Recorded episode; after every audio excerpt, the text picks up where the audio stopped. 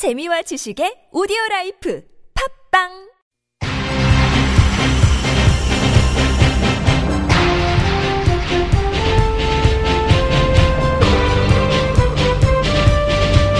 색다른 시선 김종배입니다.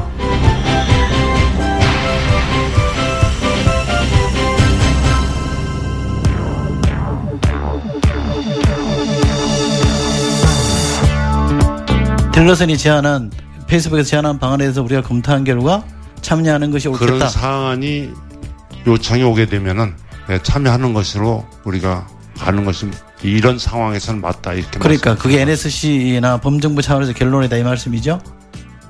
뭐 그렇다고 말씀을 드리겠습니다. 네. 네, 송영무 국방장관의 오늘 국회 답변 내용입니다.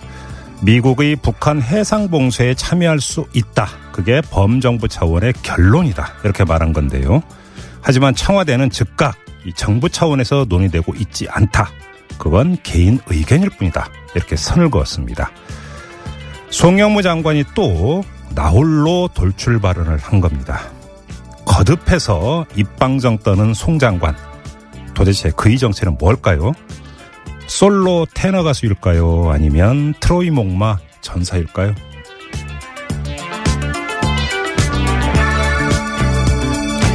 색다른 시선 김종배입니다는 오늘도 우직하게 하루를 정리해드립니다. 지금 바로 시작합니다. 뉴스 따라 읽지 않고 따져 읽습니다.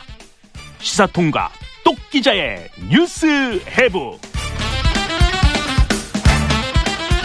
네, TBS 보도국의 양아람 기자 모셨습니다. 어서 오세요. 네, 안녕하세요. 네, 자 오늘 첫 소식 가볼까요? 네, 북한이 지난달 29일에 발사한 미사일이 어, 신형 대륙간 탄도 미사일 ICBM급이라고 국방부가 밝혔습니다. 네. 국방부가 ICBM이라고 하지 않고 ICBM급이라고 이렇게 밝혔거든요. 네. 국방부는 북한의 비행 시험이 성공한 것으로 평가되고 또 정상 각도로 발사를 하면은 13,000km 이상 비행이 가능하다면서 네. 어, 워싱턴까지 갈 수 있는 것을 의미한다 이렇게 설명을 했습니다. 네네. 다만 ICBM의 대기권 재진입이나 탄두 작동 여부 같은 핵심 기술을 확보했는지에 대해서는 추가적인 분석이 필요하다는 입장을 내놨습니다. 네네. 어, 문재, 문재인 대통령도 어젯밤 이제 트럼프 미 대통령과의 통화에서 이 부분을 지적을 했는데요. 음. 북한이 발사한 미사일이 가장 진전된 것은 분명하지만 아직 입증되지 않은 기술이 있다 이렇게 말을 했습니다. 그러니까 ICBM이 아니라 ICBM급이다. 이 네. 급이라고 하는 딱 한 글자. 여기에 네. 여러 가지 지금 요 복선이 깔려 있는 건데 이 북한에서는 핵 무력이 완성됐다 이렇게 선포를 했는데 문재인 대통령은 이건 전적으로 받아들일 수 없다. 뭐 이렇게 이런 뜻을 밝힌 걸로 이해를 하면 되는 거죠. 네, 그렇게 이해가 되는데요. 네. 어, 이를 두고서 이제 문 대통령이 자신이 말한 레드라인에 선을 그은 것이다 이런 분석이 나오고 있습니다. 음, 음. 문 대통령이요 그 취임 100일 기자회견에서 이런 말을 했는데요. 북한이 ICBM 탄도 미사일을 완성하고 거기에 핵탄두를 탑재해서 무기화하게 되는 것을 레드라인이라고 생각한다 이렇게 그랬었죠. 네, 네네. 밝혔거든요. 네. 그러니까 이제 문 대통령이 북한의 주장을 인정하게 되면 자신이 말한 레드라인이 되는 셈이고요. 네. 이렇게 되면 뭐 북한의 협상력만 더 키워줄 수 있고 음. 한반도의 긴장은 극도로 고조될 우려가 있어서 반박을 하는 것이다. 이제 이런 분석인데요. 네. 통일보도 이제 지난 북한의 미사일 발사가 레드라인에 넘은 것으로 판단하지 않고 있다. 이렇게 말을 했습니다. 네. 그러나 이제 정치권에서는 문 대통령이 너무 느슨한 인식을 하고 있는 거 아니냐 이런 비판이 나오고 있거든요. 네. 바른정당 유이동 수석 대변인이요. 북한은 이미 레드라인에 넘었는지도 모른다면서 문 대통령의 발언이 국민의 인식과는 차이가 난다. 이렇게 지적을 했습니다. 뭐 이런 논란이 있을 수는 있는데요. 그럼 레드라인 넘었다고 어떻게 할 것이냐? 네. 때릴 것이냐? 그러면 그 물리적으로 어떻게 할 것이냐? 이건 또 아니니까. 네, 그렇지 그렇죠. 않습니까? 네. 한반도에서 긴장이 고조되는 수준을 넘어서 폭발하면 큰일 아니겠습니까? 그렇죠. 이건 저는 국민적 합의라고 생각을 합니다. 네. 자, 다음으로 가죠. 네, 최근 특성화고 현장 실습생들의 뭐 사망 사고, 안전 사고 잇따르다는 소식 예. 계속 이제 전해드리고 있는데요. 그러게요. 네, 학생들의 실습 현장을 개선해야 한다는 이제 목소리가 높아지니까 교육부에서 어, 또 대책을 내놨습니다. 네. 지난번에 이제 저희가 전해드린 것처럼 근로 중심의 실습을 학습 중심으로 바꾸겠다. 이것이 핵심인데요. 음. 어, 특히 문제가 됐던 조기 취업 형태의 현장 실습 제도는 전면 폐지하기로 했습니다. 네. 어, 대신 3개월 내에서 학습 중심의 현장 실습만 허용하기로 했는데요. 네. 그러니까 이제 취업률을 높인다는 차원에서 전공과 관련 없는 곳, 뭐 일용직이나 단순 아르바이트를 하는 곳, 그리고 뭐 산업재해가 빈번하게 일어나는 기업 등에 네. 실습을 나가는 것은 차단하기로 했습니다. 네네. 이제 그동안 학생들의 노동 인권이 사각지대에 놓인 데에는 현장 실습이 곧 또 취업으로 인식이 되고 네. 취업률로 성과를 평가받았다는 이런 배경이 있었죠. 그러게요. 네. 요건 좀 그 더 심도 있게 그 짚어야 돼서 지금 잠깐 이 교육부 담당자 연결해서 얘기 들어보겠습니다. 교육부의 배동인 직업교육정책과장 연결하죠. 여보세요. 예, 안녕하세요. 배동인입니다. 예, 안녕하세요, 과장님. 그러니까 오늘 나온 그 대책을 한마디로 정리하면 현장 실습이라고 하는 걸 없애고 예. 교육으로 바꾸고 그러니까 6개월 현장 실습은 아예 없앤다 이거잖아요. 한마디로 정리하면. 어, 조금 어, 뉘앙스가 다르긴 한데요. 예. 어, 떻게 다릅니까, 과장님? 아, 뭔가 하면 현장 실습 자체를 없앤다는 게 아니고 음. 어, 현장 실습이 지금까지는 그 학생을 노동력 확보 수단으로 활용하는 조기 취업 형태의 현장 실습이었습니다. 그렇죠. 근데 이거를 어, 학습 중심의 현장 실습으로 바꾸겠다는 겁니다. 그래서 그걸 6개월도 아니고 한 뭐 그 1개월 정도? 어, 저희, 저희가 이제 그 수업일수 3분의 1 이내라고 했는데 그게 현실적으로 이제 수업일수 3분의 1이면 63일 내외가 되기 때문에 한 3개월 정도가 됩니다. 3개월 정도. 3개월 이내에서의 음. 어, 저 실습이 되겠죠. 알겠습니다. 근데 과장님 제가 단도직입으로 하나만 여쭤볼게요. 예, 예, 예. 그 오늘 나온 대책이 새로운 대책이 아니죠?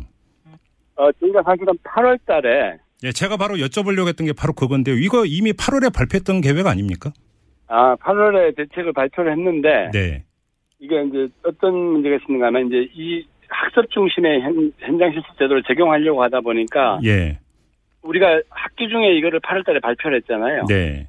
그러니까 학교라는 조직은 1, 2월 달에 학교 운영 계획이 세워져 가지고 1년이 움직이 돌아가는 거 아니에요. 그죠? 움직이고. 그렇죠. 근데 8월 달에 발표했는데 당장 적용할 수가 없죠, 학교에. 예, 예. 그 다음에 첫 번째는 그 이유가 있었고 두 번째는 네.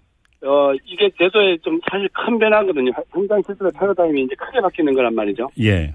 그런데 이거를 갖다가 당장 내년에 당장, 당장 적용을 하려고 하니 조금 현장에서 어려움을 호소를 한 거예요. 네. 그래서 우리가 그럼 준비 기간을 거쳐서 단계적으로 가자 이랬던 거였는데 예. 이게 지금 상황이 너무 엄중하다 보니까 네. 지금 그 1월 달에도 그랬지만 또 8, 이번에 또 11월 달에 또 안타까운 일이 발생을 했으니까 이게 더 이상 미룰 수가 없다. 네. 그래서 이번에는 18년도에 바로 전면 적용을 하자. 예. 이런 겁니다. 예. 그래요. 그래서 이게 뭐, 저 동일한 대책을 발표했다는 그 표현은 맞지가 않고요. 네. 그래서 우리가 이걸 좀 단계적으로 천천히 가려고 했던 거를 좀 더좀 당겨서 빨리 가겠다라는 겁니다. 알겠습니다. 예, 예. 이거를 그러니까 그 현장에서의 그 근로, 노동이 아니라 학습으로 이제 그 전환을 한다. 이게 핵심인데. 맞습니다. 예. 자, 그러면 이게 현장에서 제대로 지켜지겠느냐라고는 의구심을 갖고 있는 사람들이 많습니다. 현장 그 관리 감독이 됩니까? 이런 거죠. 이제 학습 중심이라고 하면은 네. 학습이라는 개념 안에는 교사가 들어가야 되고 네. 프로그램이 들어가야 되겠죠. 예. 그죠? 그러려면 이제 애들이 직접 이제 현장 실습 가는 현장에 가면은 그 기업의 현장 교사가 있어야 되는데 보통은 이제 거기서 어, 담당하는 직원분이 될 겁니다. 예, 그리고 교육 프로그램이라는 거는 그 아이들이 와서 무엇을 어떻게 배우고 어떻게 평가를 받고 하는 이런 내용들이 들어가야 된다는 거예요. 잠깐만 과장님. 그러니까 지금 현장 교사가 필요하다는 말씀은 이해가 되겠는데 네. 그 현장 교사가 직원이라는 건 무슨 말씀이세요? 아, 그러니까 얘들이 배우러 가는 게 예를 들어서 자기 전공 분야가 있잖아요. 그렇죠. 전공 분야가 뭐 그게 이제 만약 공대 같고 공고 같으면은 뭐 금형이든 뭐 네네. 이런 빌딩이든 이런 게 있을 거 아니에요. 예예. 그거를 가르치시는 분이 있다는 얘기죠, 거기에. 그러니까 그 기업 사람을 이야기하는 거잖아요. 그렇죠, 예. 근데 제가 여쭤보는 게 바로 그건데 음, 기업에 있는 직원은 당연히 기업의 어떤 사장님부터 시작해서 기업의 이익과 입장에 따라서 음, 학생들을 그 대하지 않겠느냐라고 하는 우려잖아요, 사실은. 예. 그러면 이건 뭐 이건 대책이 아니지 않습니까? 그럼. 자, 아, 그, 그래도 대책이 아닌 건 아니죠. 그러니까 그 학습 중심으로 간다라는 건 다시 말씀드리지만 그거를 가르치는 분이 있어야 되고 네. 가르치는 내용, 교육 프로그램이 있어야 되잖아요. 네네. 이걸 기업이 할 수 있겠냐라고 하시는데 물론 현실적으로 어려운 기업들이 많겠죠. 네. 근데 그 어려운 기업들의 애들을 내보내는 순간 또 지금과 같은 문제가 똑같이 발생할 수 있단 말이죠. 예. 그래서 그래서 우리는 이런 걸 할 수 있는 기업들을 주로 발굴을 해낼 거고 그다음에 기업들이 이걸 할 수 있도록 지원을 할 거예요. 그래요. 예를 들어서 말씀을 드리면은 이런 게 있어요. 노동 노동부에서 하고 있는 있는 SOJT라는 사업이 있어요. 네. 그거는 뭔가 하면은 거기는 그 가르치는 거기 담당하는 직원이 있고 애들 교육 프로그램이 다 있어요. 예. 그런 식으로 관리하는 게 이제 그런 프로그램이 있고 또 우리도 도제학교라는 프로그램이 있어요. 그것도 기업의 수준이 웬만큼 되고 음. 거기에 교본과 프로그램 다 들어가고 중소기업도 중기 맞춤반이라는 또 이런 사업들이 있단 말이죠. 예. 이런, 이런 기업들은 충분히 충분히 할 수가 있어요. 그러니까 그런 기업들을 더 발굴해내고 음흠. 그런 좀 어느 정도 질적으로 담보가 나- 질적으로 안전도 담보되고 질적으로 담보가 되는 이런 기업들 중심으로 우리 애들 내보내겠다는 겁니다. 알겠습니다. 하나만 더 여쭤볼게 지금 그 특성화고 입장에서 네. 이그 취업률이나 이런 것들을 높이려고 그 네. 학생들 같은 이제 전공이 있는데 예. 전공하고는 상관없는 뭐 현장으로 내보내고 이러면서 이 그 수치를 올리고 그래서 그러니까 그 교육부에대해서 오는 어떤 지원금을 더 타기 위해서 예. 이게 지금 문제라고 하는 그 지적도 있는데 이건 어떻게 개선이 가능한 그, 겁니까? 그거 정확한 지적이시고요. 근데 그것 때문에 저희가 이번에 네. 취업률 성과주의를 근본적으로 이제 개선하겠다는 대책을 내놓은 거고요. 예, 예. 구조를 조금 말씀드리면 이제 교육부 입장에서는 시도교육청 평가를 통해서 이제 음. 재정 지원하는 부분이 있잖아요. 예, 예. 그럼 거기에 취업률 지표가 들어가 있어요. 예, 예. 좀 압박을 하는 부분이 있고 또 교육청이 학교를 압박하는 부분이 있어요. 이게 뭔가 하면은 그 학교 평가, 예. 그다음에 학교장 성과급이라든가, 그다음에 뭐 취업 선도 학교 지, 지정해가지고 예산 지원하는 거 이런 걸 통해서 이제 취업률 정량 지표로 그렇죠, 그렇죠. 굉장히 압박을 했죠. 예.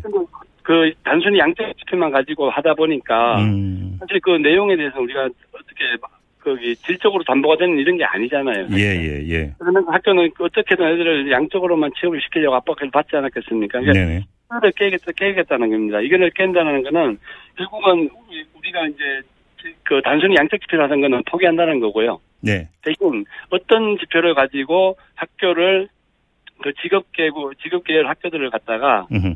어, 그 본연의 어떤 정체성에 맞게끔 저 취업률도 높이고 이런 걸 할 수 있었는지에 대해서는 시도교육청과 같이 머리를 맞대고 좀 고민을 해볼 거예요. 아, 후속 대책이 좀 그러니까 나와야 되겠네요. 그러면 그 이 문제는. 그 8월달 계획에 예. 그 학습 중심으로 가는 거에 대한 그림은 잘 구체적으로 나와 있는데 예.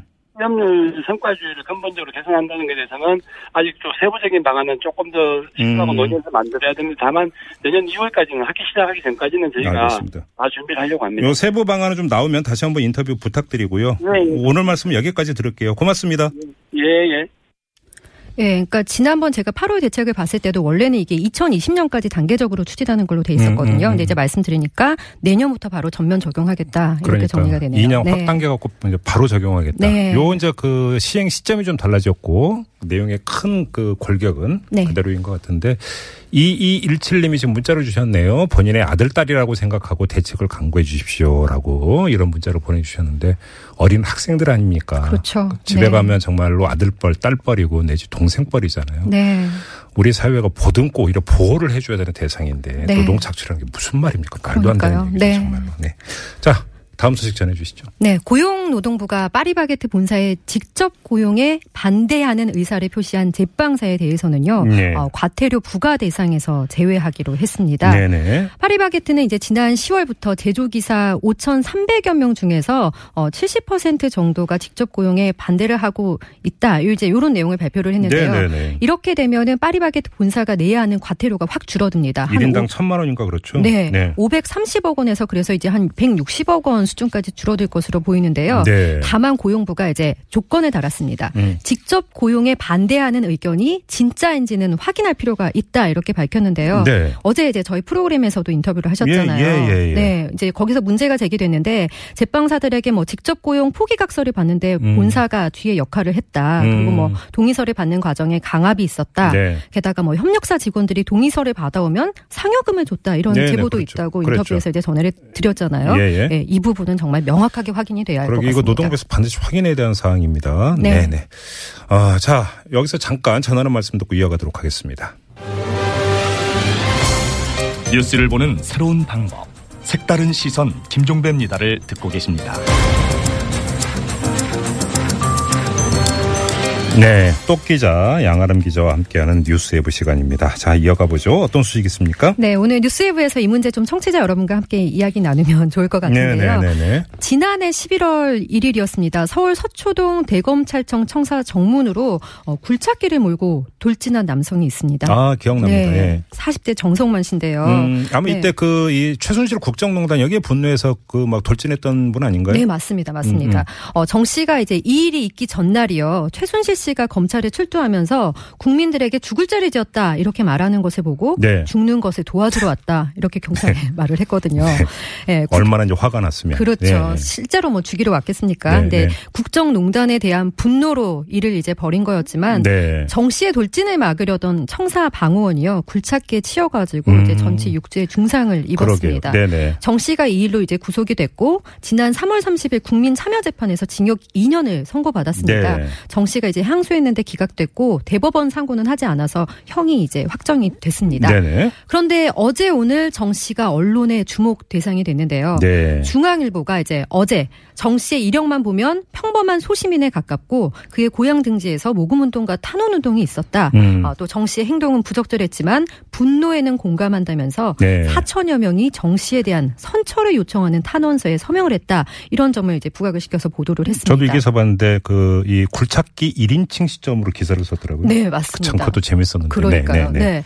정 씨가 또 이제 법정 최후 진술에서 네. 다친 분이 있는데 정말 죄송하게 생각하고 제가 했던 행동이 얼마나 위험하고 잘못된 건지 반성했다. 이렇게 말한 것도 소개를 했습니다. 음. 네네. 그러자 이제 조선일보가 오늘 음. 마치 반박이라도 하듯이 이런 기사를 내놨는데요. 예. 검찰청사의 굴착기 돌진남도 좌파 단체인 양심수 이런 제목의 기사를 실었어요. 음, 음. 어, 양심수의 석방을 요구하는 추진위원회가 공권력을 대상으로 폭력을 행사한 이들도 석방 대상에 포함시켰다면서 네. 정 씨를 포함시킨 거를 문제를 삼은 아, 겁니다. 이게 어제 오늘 네. 정 씨가 다시 언론의 주목을 받은 게 이제 이른바 이제 성탄절 특사 네. 그 대상에 포함되느냐 안 되느냐 이 문제가 이제 계기가 됐던 것 같고 근데 중앙일보가 이제 조선일보의 이제 그 입장이 좀 완전히 좀 갈린다 이런 거잖아요. 네. 그러니까 정 씨의 행동은 부적절했지만 분노에는 공감하니까 좀 선처를 해달라는 의견도 있다. 네. 중앙일보는 여기에 이제 무게를 두고 보도를 한 거고 반면에 조선일보는 폭력 행사자를 양심수로 볼 수 있는 거냐? 그건 아니지 않느냐? 네. 이렇게 이제 이야기를 한 것 같은데 그렇죠. 네. 양심수 석방 추진위원회는 뭐라고 하던 거예요? 예, 저도 이제 궁금해서 전화를 한번 걸어봤거든요. 예. 박진 집행위원장의 말을 한번 들어보시죠.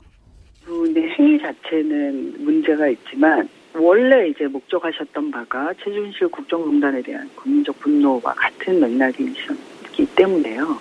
어, 지금 실형 2년 정도 징역형 선고받고 좀 한 1년 정도 살았으니까 뭐 이 정도면은 자신의 행위에 대한 대가로서 충분히 치렀으니 이제 좀 풀어줘야 되지 않겠냐 뭐 이런 측면이 있는 거니까요. 네. 음. 양심수 석방추진위원회 입장은요. 그러니까 정 씨의 행동을 두둔하는 것은 아니다. 네. 다만 원래 목적이 국정농단에 대한 분노였고 네. 지금까지 이제 수감이 돼서 1년 정도 살았으면 음. 충분히 대가를 치렀다고 볼 수 있는 거 아니냐 음. 이런 입장인데요. 네. 어, 청취자 여러분들께서는 좀 어떻게 생각하시는지가 궁금합니다. 그러게요. 이거 네. 정말 이건 좀 뭐 그 보는 분들의 이제 관점에 따라서 평가가 좀 달라질 수 있을 것 같은데 아무튼 근데 계기가 됐던 성탄절 특사가 네. 어렵다는 이야기도 있고 뭐뭐 그렇죠. 뭐 그런 계기가 이제 실제로 실현이 되는지 안 되는지와는 별 개로 자 지금 이 시대에서 양심수의 범위가를 어디까지로 놓을 것인가 네. 이정 씨의 경우도 여기에 놓을 것인가 이거는 충분히 사회적으로 한번 논의를 해볼 수 있는 거리가 되는 것만은 분명한 것 같습니다. 네. 어, 문자 참여 한번 그 기다려 볼까요? 50원의 유료 문자인데요. 우물정 연구 5일로 네. 많이 보내주세요. 의견 한번 좀 보내주세요. 네. 네. 궁금하네요, 저도. 네, 다음 소식으로 가죠. 네, 정부가 한미 FTA 개정 협상을 앞두고요. 오늘 제 2차 공청회를 열었습니다. 네. 어, 여기에서 미국이 무리한 요구를 하면 우리 정부가 FTA 폐기도 감수할 수 있다는 자세로 대응해야 한다. 이런 주장이 제기가 됐습니다. 네. 또 트럼프 행정부에 쫓기듯이 하는 협상이 아니라 음. 우리의 어떤 필요와 목표, 절차에 따라서 그리고 또 우리가 원하는 시간에 협상을 해야 한다는 목소리도 나왔습니다. 주도권을 가져야 된다 네, 이거죠. 그렇죠. 네, 네. 특히 이제 농축 산업계가 한미 FTA 개정 협상은 미국만 공격하고 한국은 방어만 해야 하는 게임이고 네. 또 현재 통상 사령탑으로는 국익을 지킬 수 없다면서 김현종 통상교섭본부장의 교체를 요구하기도 했습니다. 음. 아, 아무튼 정부 쪽에서도 이제 좀 어, 인사들이 나왔는데요. 음. 이에 대해서 이제 유명희 산업부 통상정책국장이 이렇게 말을 했습니다. 미국이 개정을 요구하는 범위에 상응하는 수준으로 우리도 국익 극대화를 위한 개정을 요구하겠다 이렇게 밝혔고요. 네. 정일정 농림축산식품부 국제협력국장 같은 경우는 정부는 농업 분야 추가 개방은 불가하다는 입장이다. 이렇게 분명히 선을 그었습니다. 지키기 바랍니다. 네. 그렇죠. 네. 네. 자, 한 소식만 더 전해주세요. 어, 원세훈 전 국가정보원장의 부인 이모 씨가 이제 어제도 가- 관련 소식 전해드렸는데요. 아, 좀, 예, 그랬죠. 예, 예, 네. 좀 다른 얘기입니다. 이거는 네, 네. 지난 8월에 원전 원장이 구속되니까 이명박 전 대통령을 찾아가서 항의를 했다고 어, TV조선이 보도를 했습니다. 네. 이 씨는 이전 대통령의 이제 노년동 사저로 찾아가서요. 원전 원장이 석방되도록 대통령이 좀 관심을 갖고 잘 돌봐주셔야 하지 않겠느냐 음. 이렇게 말한 것으로 전해졌는데요. 네. 이전 대통령이 이 씨에게 아들이랑 함께 살면서 마음을 굳건히 가지라 이렇게만 대답을 했다고 합니다. 아, 그래요? 네. 그 10억들의 인테리어 하는 얘기는 없었답니까? 그러니까요. 어제 저희가 그 소식 전해드렸죠. 그러니까요. 네. 또 금방 또 그 없던 걸로 했다면서요. 다 철거했다면서요. 다시 철거를 했다는 소식도 어우, 전해드렸고요. 그 내 세금인데, 그거. 그러니까요. 네. 알겠습니다. 자, 양아란 기자였어요. 수고하셨습니다. 네, 주말 잘 보내십시오.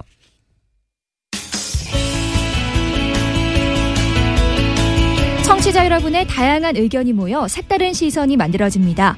TBS 앱으로 방송 들으시면서 바로 바로 의견 보내주실 수 있는데요.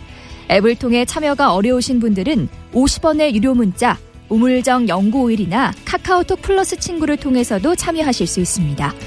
여러분만의 색다른 시선 기다립니다.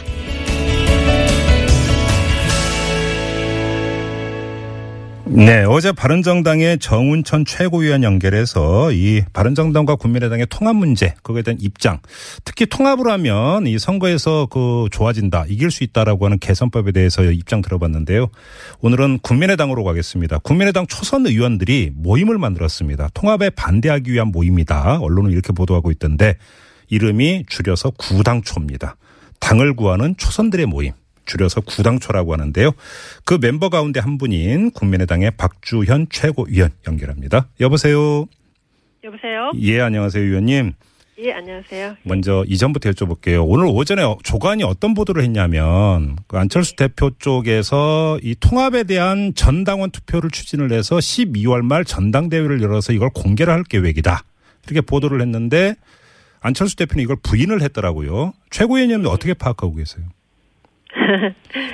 그러니까 음 지금 이제 신뢰의 문제가 좀 생겼습니다. 그래서 음, 그 이제 말하는 것과 실제 이제 움직이는 것이 다른 경우들이 이제 종종 있었기 때문에 네.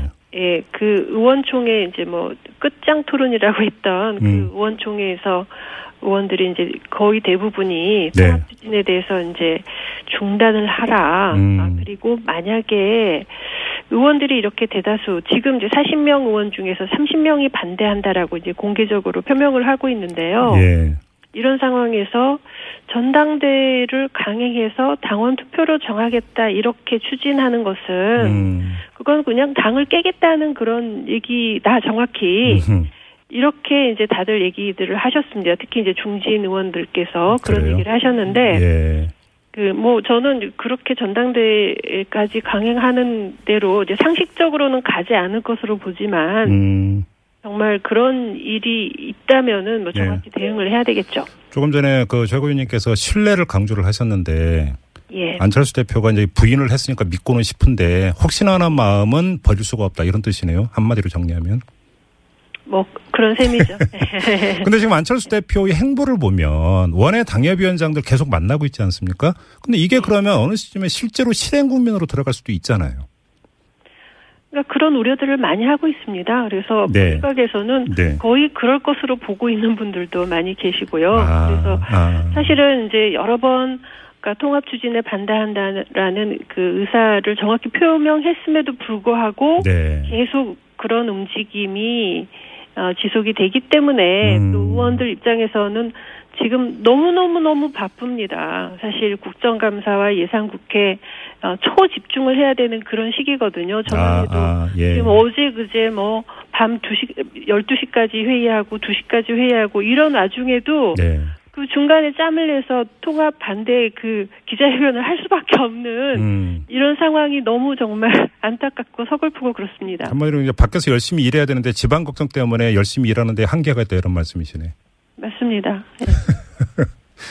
근데 통합에 왜 반대하세요, 위원님? 아니 근데 그게 너무 이상한 게요. 예. 왜 왜 나랑 결혼하지 않느냐 이런 질문을 받으면 얼마나 황당하겠어요.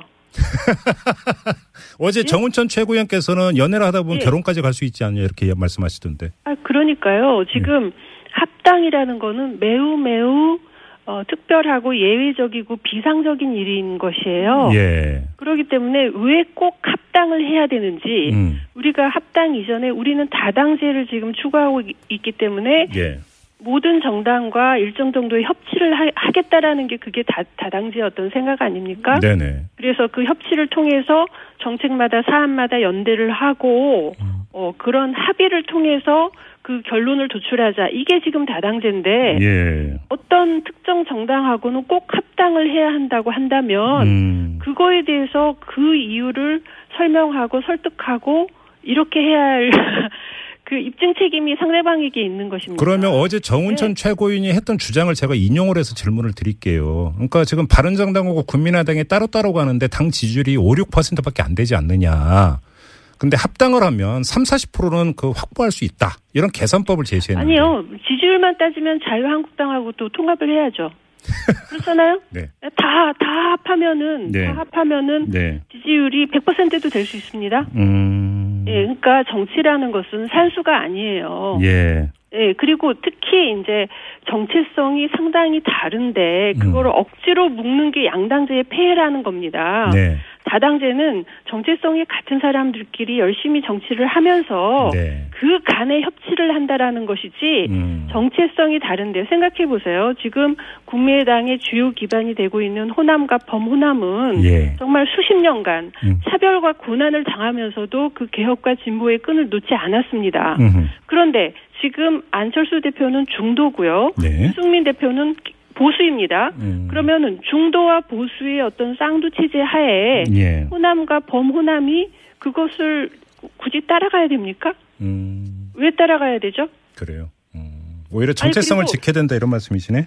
아니 따라가자고 해도 예. 우리가 그 지지자들의 한 사람 한 사람의 표를 강제할 수가 없어요. 예. 그분들은 그분들의 자유에 의해서 판단에 의해서 지지를 하시는 겁니다. 음. 그래서 그 정치인은 사실은 그 지지자의 의사를 존중해야 되고 예. 그것을 소중하게 생각을 해야 되는데 음. 지금 이제 뭐 예를 들면 어, TK나 대구에서는 그 어, 국민당과 바른정당이 합당을 아주 강하게 요구하고 있다 예. 그런 얘기들을 하시잖아요. 네. 너무나 당연하죠. 음, 음. 지금 TK에서는 자유한국당을 찍자니 좀 부끄럽고 네. 더불어민주당을 찍자니 뭐 좀 운동권 같고 네. 그러면은 안철수, 유승민 중도 보수 어떤 쌍두 체제로 가면 음. 어, 호남이 열심히 아래서 일해주고 이거 괜찮은데 그런 거예요. 예, 예, 그렇죠. 예. 그런데 음. 아니 그래서 저는 그분들한테 한번 좀 거꾸로 생각을 해봐라. 음. 만약에 음. 호남과 충청의 대표적인 대선 어, 후보들이 음. 쌍도 체제로 당을 만들어서 가는데 네. 거기에 대해서 영남 지역의 그 영남 지역 정치 그 국회의원 23명과 음. 영남 지지자들이 거기에다가 표를 주시겠느냐고. 어, 그래요. 의원님, 제가 한번 그러면 그 다른 각도에서 반대 각도에서 한번 이 질문을 드려볼게요. 정체성을 많이 강조를 하셨고 색깔을 강조를 하셨는데 그러면 이제 지켜보는 사람들 입장에서는 오히려 바른정당보다는 더불어민주당하고 더 가깝지 않느냐라고 생각하는 분들이 많거든요. 그러면 네. 바- 그러니까 더불어민주당하고 합하는 건 어떻게 생각하세요?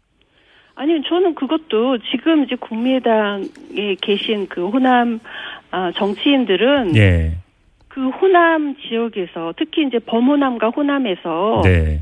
아, 이 경쟁 구도를 만들어 달라. 음. 우리는 왜 항상 이렇게 전략 투표를 하면서 음. 우리 그 목소리를 낼 수가 없느냐. 예. 그러니까 우리도 선택할 수 있게 해달라. 예. 이런 이런 여러 같은 어떤 그런 요청에 의해서 음. 새로 당을 만들었고 네. 그리고 또 동시에 그 다당제라는 가치가 네. 어떤 승자 독식의 구조가 아니고 음. 승자 독식에 의해서 어떤 사람들은 어떤 지역은 차별받고 배제당하고 소외당하는 이런 구도가 아니라 네. 각자가 자기의 몫을 찾아가는 그런 선진적인 제도다. 네네. 그래서 그거를 지금 추구하기 위해서 나왔고 우리는 음. 지금 예산 국회가 끝나면 바로 그 다당제를 위한 선거제도 개편과 개헌을 이제 추진을 하는 것이고 예. 어떤 면에서는 다행히도 국민의 대다수가 그게 정치가 선진화되는 지름길이라고 이렇게 생각하고 지지를 해주시는 거거든요. 네네.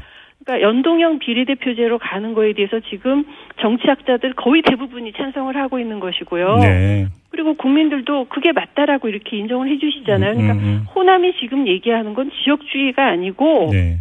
그이 공존의 틀을 만들기 위한 음흠. 그것을 만들려고 이제 지금 애쓰고 있는 것이기 때문에 저는 네. 국민 대다수와 같이 가는 길이라고 생각하지 이게 무슨 지역주의라는 틀을 씌워가지고 네. 어, 너네들이 패권을 또 하겠다는 것이냐 음. 이렇게 보시는 건 정말 어, 전혀 맞지 않는다고 생각합니다. 일각에서는 이 통합에 대해서 계속 그러니까 두드리고 있는 안철수 대표의 행보가 결국은 대선을 차기 대선을 의식하고 있기 때문이다 이렇게 분석을 하고 있는데요. 최고위님 어떻게 읽고 계세요? 전 그, 그니까 그런 비판을 받을 수 있는 여지가 있다고 생각하는 게요. 예. 지금, 어, 우리가 뭐, 꼭 뭐, 그, 지금 준비하고 있는 선거가 대통령 선거도 아니고 국회의원 선거도 아니고 지방 선거란 말이에요. 네, 네, 그러면 네. 지방 선거에서는 어쨌든 선거 연대를 한다 하더라도 네. 그거는 각 지역마다 사정이 다를 수가 있습니다. 그렇죠. 그리고 네네. 선거 연대 대상도 다를 수가 있고 음. 그런 상태에서 그 중앙당에서 일률적으로 그 구도를 만들어 가지고 네. 자 어느 당하고 선거 연대한다 그리고 선거 연대를 하기 위해서 합당한다 음. 이런 것을 정해서 가는 것 자체가 네. 저는 민주주의가 아니라고 생각해요. 알겠습니다. 2211님이 문자를 주셨는데요. 질문으로 대체해서 읽어드리겠습니다. 최고위원님. 고염나무에 감나무를 접붙이듯이 비슷한 집안끼리 붙여야 되는데 밤나무에 감나무를 접붙이려 하는 안철수식 정치는 이해가 안 됩니다라는 문자를 주셨는데요. 예. 어떤 입장이세요? 그러니까 뭐 저는 그그 의견이 네. 예. 그러니까 감나무 감나무에 감나무를 접붙인다는 것이 이제 어떤 취지인지 정확히 제가 뭐 비슷, 예, 아무튼 비슷한 네, 뭐 이런 거겠는데, 예, 예. 예.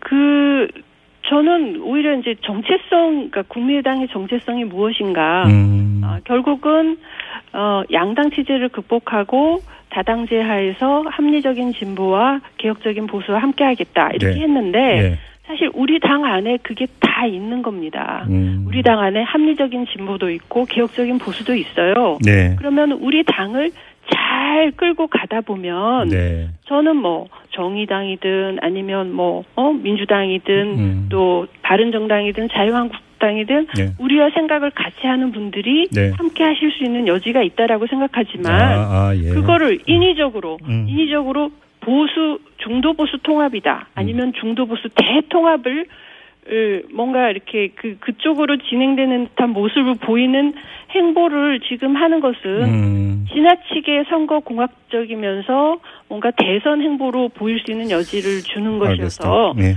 그런 방식으로는 국민의 지지를 결코 얻을 수 없다고 생각합니다. 알겠습니다. 이 지방선거 끝나기까지 이 그 통합 몸살은 계속된다고 봐야 되는 거죠, 최고위원님? 아니요, 빨리 끝내야죠. 그 바람이고 현실적인 전망을 여쭤본 겁니다.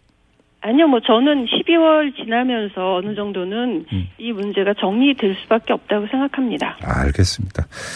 지켜보도록 하고요. 말씀 여기까지 들을게요. 고맙습니다. 예, 감사합니다. 네, 지금까지 국민의당 박주현 최고위원이었고요. 6시 53분 38초 지나고 있는데요. 조금 전에 이 굴삭기 기사, 이 특사 대상에 포함을 시켜야 되는가, 과연 양심수일까? 우리 애청자 여러분- 여러분들의 의견 구했는데요. 많은 분들이 지금 그 문자 보내주고 계십니다. 2205님, 이 정도 형 살았으면 석방해 줘야 됩니다. 라는 의견 주셨고요. 카카오톡으로 양치기님, 특사 찬성, 힘 있고 돈 많은 사람이었다면 충분히 들어줄 만한 핑계 아닌가요? 이런 의견을 주셨네요. 반면에 6538님은 분노는 이해하지만 행동은 잘못됐습니다. 라고 이렇게 평가해 주셨고요. 9374님, 최순실의 분노한 건 공감하지만 분노 조절 장애도 큰 문제라고 생각합니다. 법치 국가에서 잘못에 대한 처벌은 당연한 것 같네요. 라는 또 반대 의견을 보내주셨네요. 우리 애청자 여러분들의 의견은 계속 받도록 하겠습니다. 음, 그리고 9279님이 지금 문자 주셨는데요. 이 굴삭기는 일본식 표기라고 굴착기가 바른 표현이라고 또 바라잡아주시는 이런 문자를 보내주셨네요. 아, 이러면 바르게 써야죠.